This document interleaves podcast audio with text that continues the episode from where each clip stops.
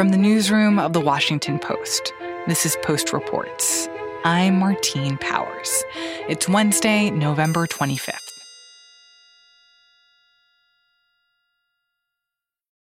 Hi, Owen. Hi. What grade are you in? First grade. And how are you going to first grade? Zoom school. Zoom school? A few months ago, we asked listeners and their kids to send us recordings documenting their experiences with online learning in a school year unlike any other. Hi, my name is Ingrid, and I'm interviewing my youngest sibling, Sophia. Sophia. How old are you? Nine. Hi, I'm Lily. I'm in third grade in Minneapolis. Hannah. Eight. About to be nine. Yeah, and where do we live? Lexington, Kentucky.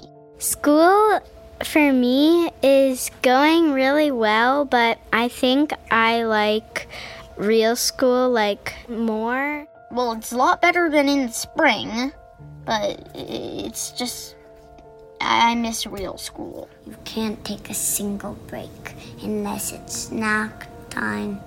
Is there anything that you want to tell the world about school? It sucks. But stay in it. it's hard to figure out what to do, where to go. It's just hard.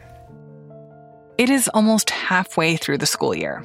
Thanksgiving break is a natural reset for teachers and students, but there's still a lot of uncertainty and anxiety over what the rest of the year will look like and whether some kids will even return in person this year. So, in our call out, we heard back from a lot of kids, and what we heard sort of a few themes over and over again. That's education reporter Laura Meckler.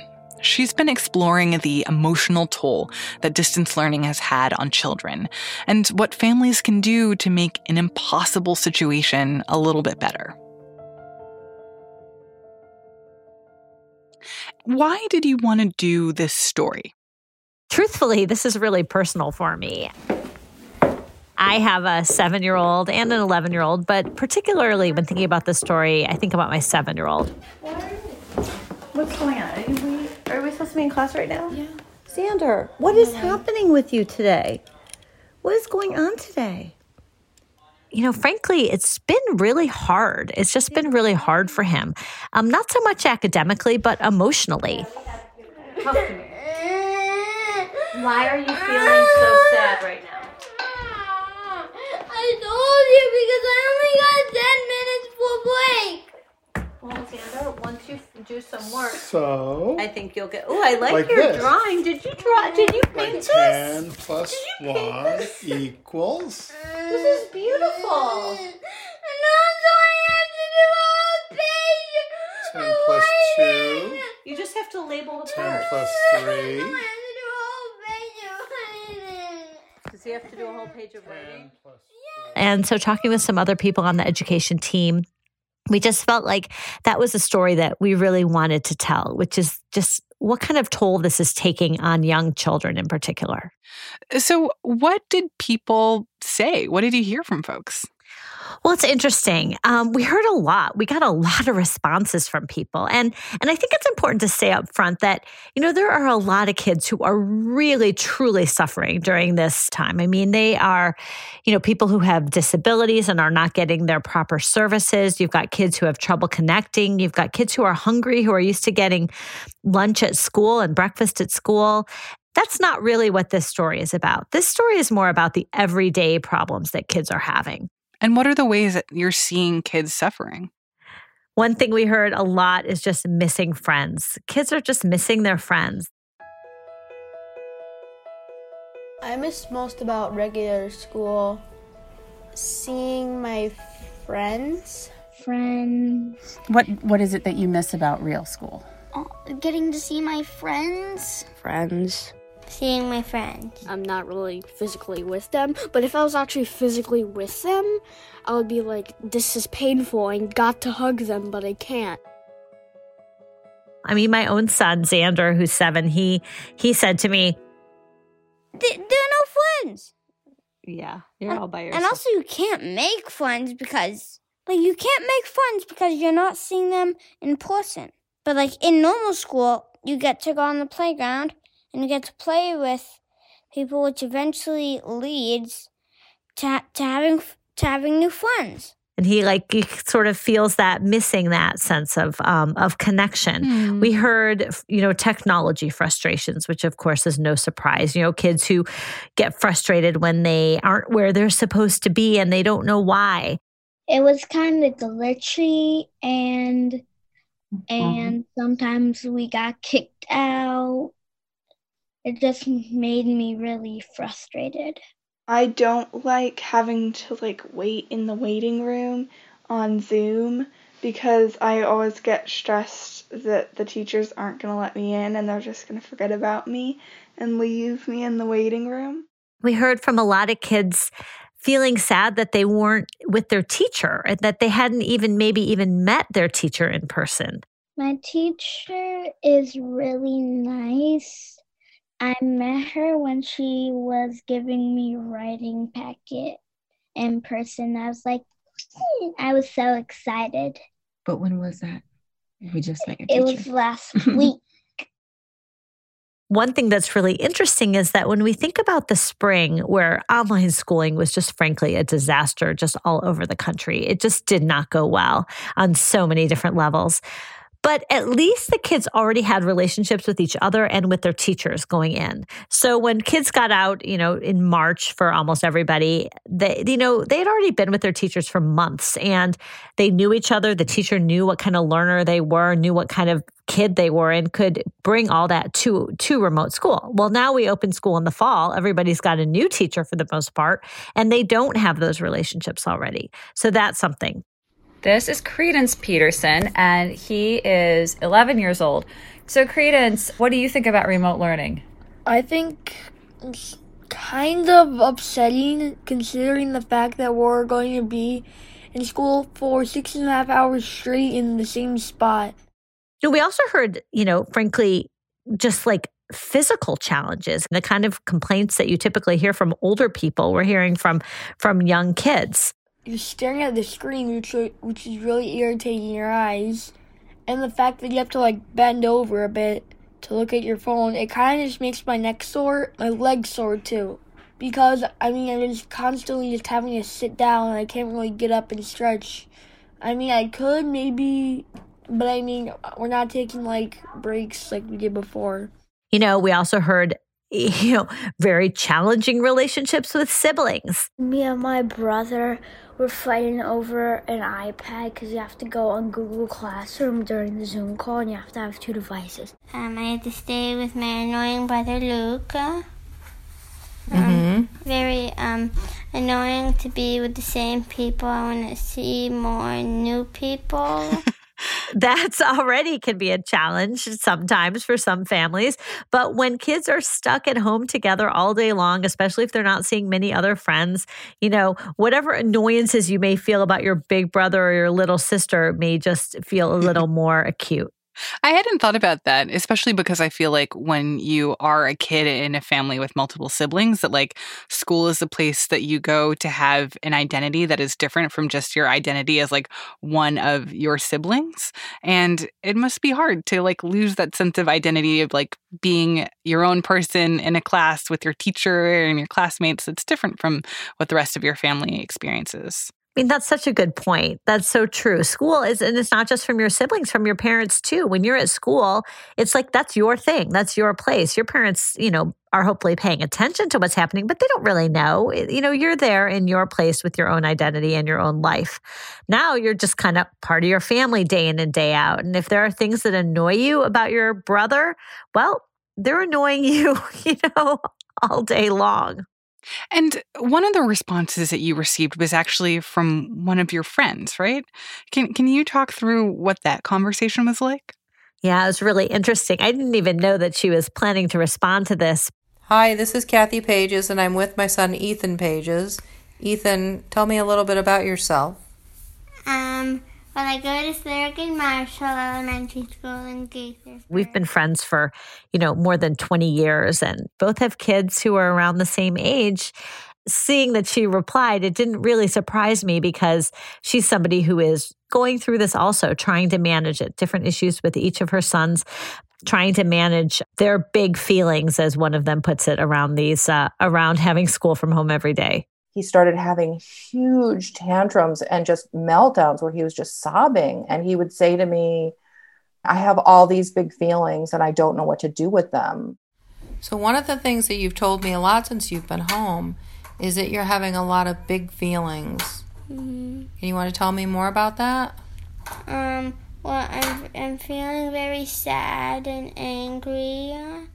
You know, there, I, I want this to go back to the way it was. And he would just be crying. And he would, he sort of talks about his feelings in terms of being people. So he'll say, Happy got locked out of the house, and, and angry and sad are in the house now. And I want Happy back in the house. As a mother, it's been really exhausting. And as a father, my husband also is extremely exhausted by it because we're both working full time and juggling school schedules, homework.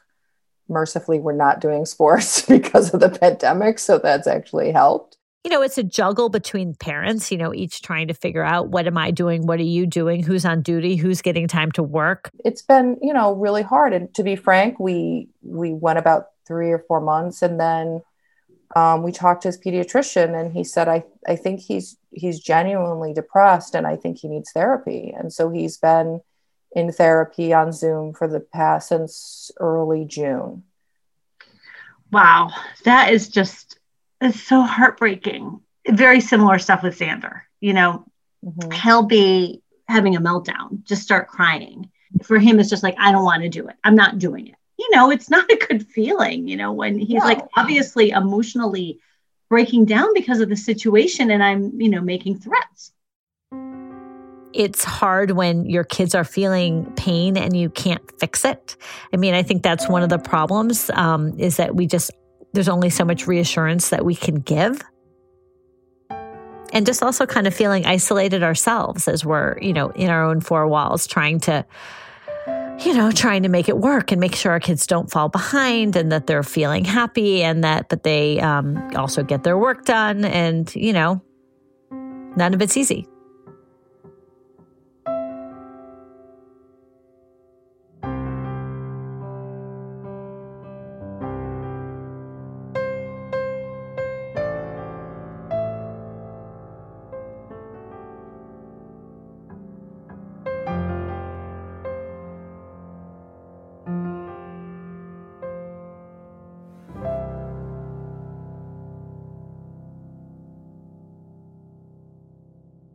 This podcast is sponsored by Talkspace.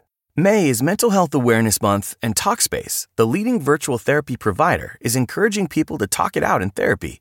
By talking or texting with a supportive licensed therapist at Talkspace, you'll gain insights, discover truths, and experience breakthroughs that will improve how you live and how you feel. With Talkspace, just answer a few questions online, and you'll be matched with a therapist. And because you'll meet your therapist online, you don't have to take time off work or arrange childcare. You'll meet on your schedule, whenever you feel most at ease. Plus, Talkspace works with most major insurers, and most insured members only pay a $25 copay or less. No insurance? No problem. If you want to make progress toward a mentally healthier place, Talkspace is here for you. Now get $80 off your first month with promo code SPACE80 when you go to Talkspace.com. Match with a licensed therapist today at Talkspace.com. Save $80 with code SPACE80 at Talkspace.com. So, what did you hear from people about the kind of magnitude of the emotional toll for kids here, but also some of the things that they can do to get through it? We wanted to get a sense of, you know, what is it that we can do? Or maybe there's someone who has some advice. So, I'm Tabatha Rosproy, and I'm the 2020 National Teacher of the Year. She's a pre K teacher in rural Kansas. And we talked to her about what parents can do to try to help their kids. You know, she said that this, what we're all feeling, what we heard from our listeners, is very real and very common. You know, I have definitely seen a struggle with behaviors in young children at home. They're missing that that school structure right? They're being expected to do some of the work that they would normally do in school but that that element of the routine has been taken away. And it's not because home isn't a totally viable place to learn. It's just because their regular thing this pattern that they've built this routine they're used to has been disrupted one of her observations was that, you know, kids really need structure, that they essentially don't feel safe without it. And even if they don't realize it, that's what they need. They need a sense of structure. So she suggested doing things like posting a schedule, you know, laying out clear expectations for the day, having routines. You know, personally, I don't operate unless I have a schedule and I know exactly what's coming and I write things down. And kids, like I said, when they know what to expect, they feel safe and then they learn better. Talk to them about what that schedule is going to look like. Lay out your expectations each day, even if it feels like broken record. Talk about that so that they know what to expect and just build in those breaks that you know they need. I thought that was, you know, pretty interesting and, and pretty good advice. Like one of the things we did that I realize now is is the kind of thing she's suggesting is that we let our kids have screen time for what they want to watch at five o'clock every night until dinner, at which uh, they refer to as five time. and it is a, a, a very sacred a sacred hour in our house when they get to watch uh, watch their own like baseball videos or whatever. But it's helped with some structure because they don't get to do that earlier in the day. We are trying to obviously limit screen time, but you can't really say none when they're just stuck at home and they have to be on online school. So I think that trying to do things like that is probably a good idea. So, what is your sense of how big a problem this is? I think it's pretty widespread. You know, to try to get a better sense of it, we talked to Matthew Biel from Georgetown, and he's a psychiatrist there who works with children. And what he said is that he's seeing it all over the place with his patients, kids who are having trouble, emotional trouble with this moment in time that we have. Strictly speaking around emotional needs, I think there's no question that that kids are suffering from the lack of social contact, of direct, in-person, real, live interpersonal interactions with their peers, and that's impacting everyone, and it's impacting um, certain kids more. You said that that's true both for kids who have particular challenges, anxiety or mood disorders, but that it's also true for everyday kids too. I think the the challenges are manyfold. I think they're they're exacerbated by the stress and uncertainty that families are feeling. And kids, you know, really osmotically absorb what their parents are putting out.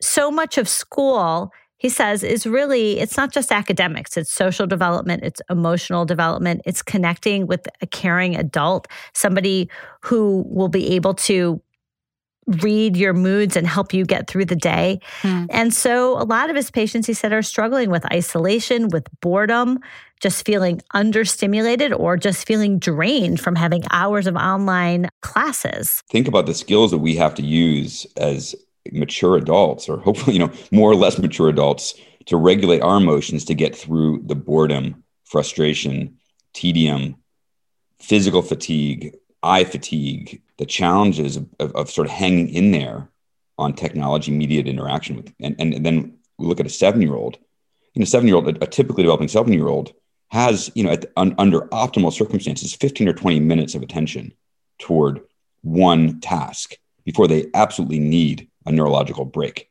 You know, there's all sorts of things that don't accommodate children's emotional needs about online school. You know, you you have to stay still. It's just like not very natural for young kids. Your seven year old wants to be recognized when they raise their hand. Oftentimes, doesn't happen on Zoom. They want to be able to, to, to make a comment or make a joke with a peer. Can't do that. No chatting allowed.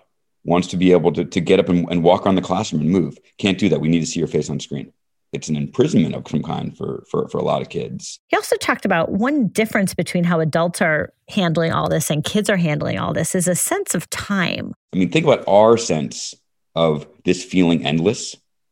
I mean, how many you can't get through a conversation with a friend or a family member without saying, when is this going to end, right? Can't wait till things get back to normal. If you're seven, your sense of time, for your seven year old, this is now about a tenth of their life.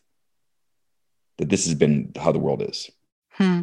The combination of it feeling like it's been going forever because for them it kind of has and not really having any idea when it will be over and us as parents not being able to tell them when it will be over is really hard. So, Dr. Biel makes these great points about what he's seeing in his work and how this is playing out with kids and their emotions. But for caretakers and parents, what can they do to help their kids get through this?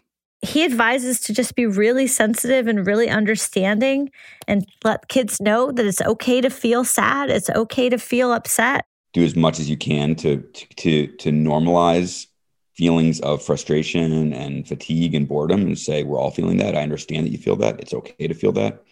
Try to find the small wins and celebrate that making sure that you that you have little times each day that are that are you know just as much as possible protected for fun. But half an hour outside each day with your child that is just unfettered by all of the strictures we're living on, under has, has a huge health inducing impact for, for, for parents and kids. One point he made, I, I took to particular heart. He said, you know, if you have a bad day, and when it's not a good day, leave it behind. Leave it behind, move on. You know, every day isn't going to be great, but that's okay.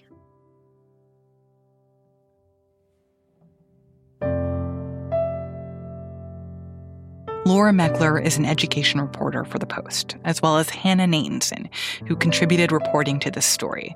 Alexis Diao produced today's show. As part of this project on children in the pandemic, Laura and Hannah collected artwork from kids expressing their feelings on distance learning. It is illuminating. We'll post a link to that at postreports.com. That's it for Post Reports. Thanks for listening. We are taking a break for Thanksgiving and the day after. We hope you and your families stay safe and enjoy the holiday. I'm Martine Powers. We'll be back next week with more stories from the Washington Post.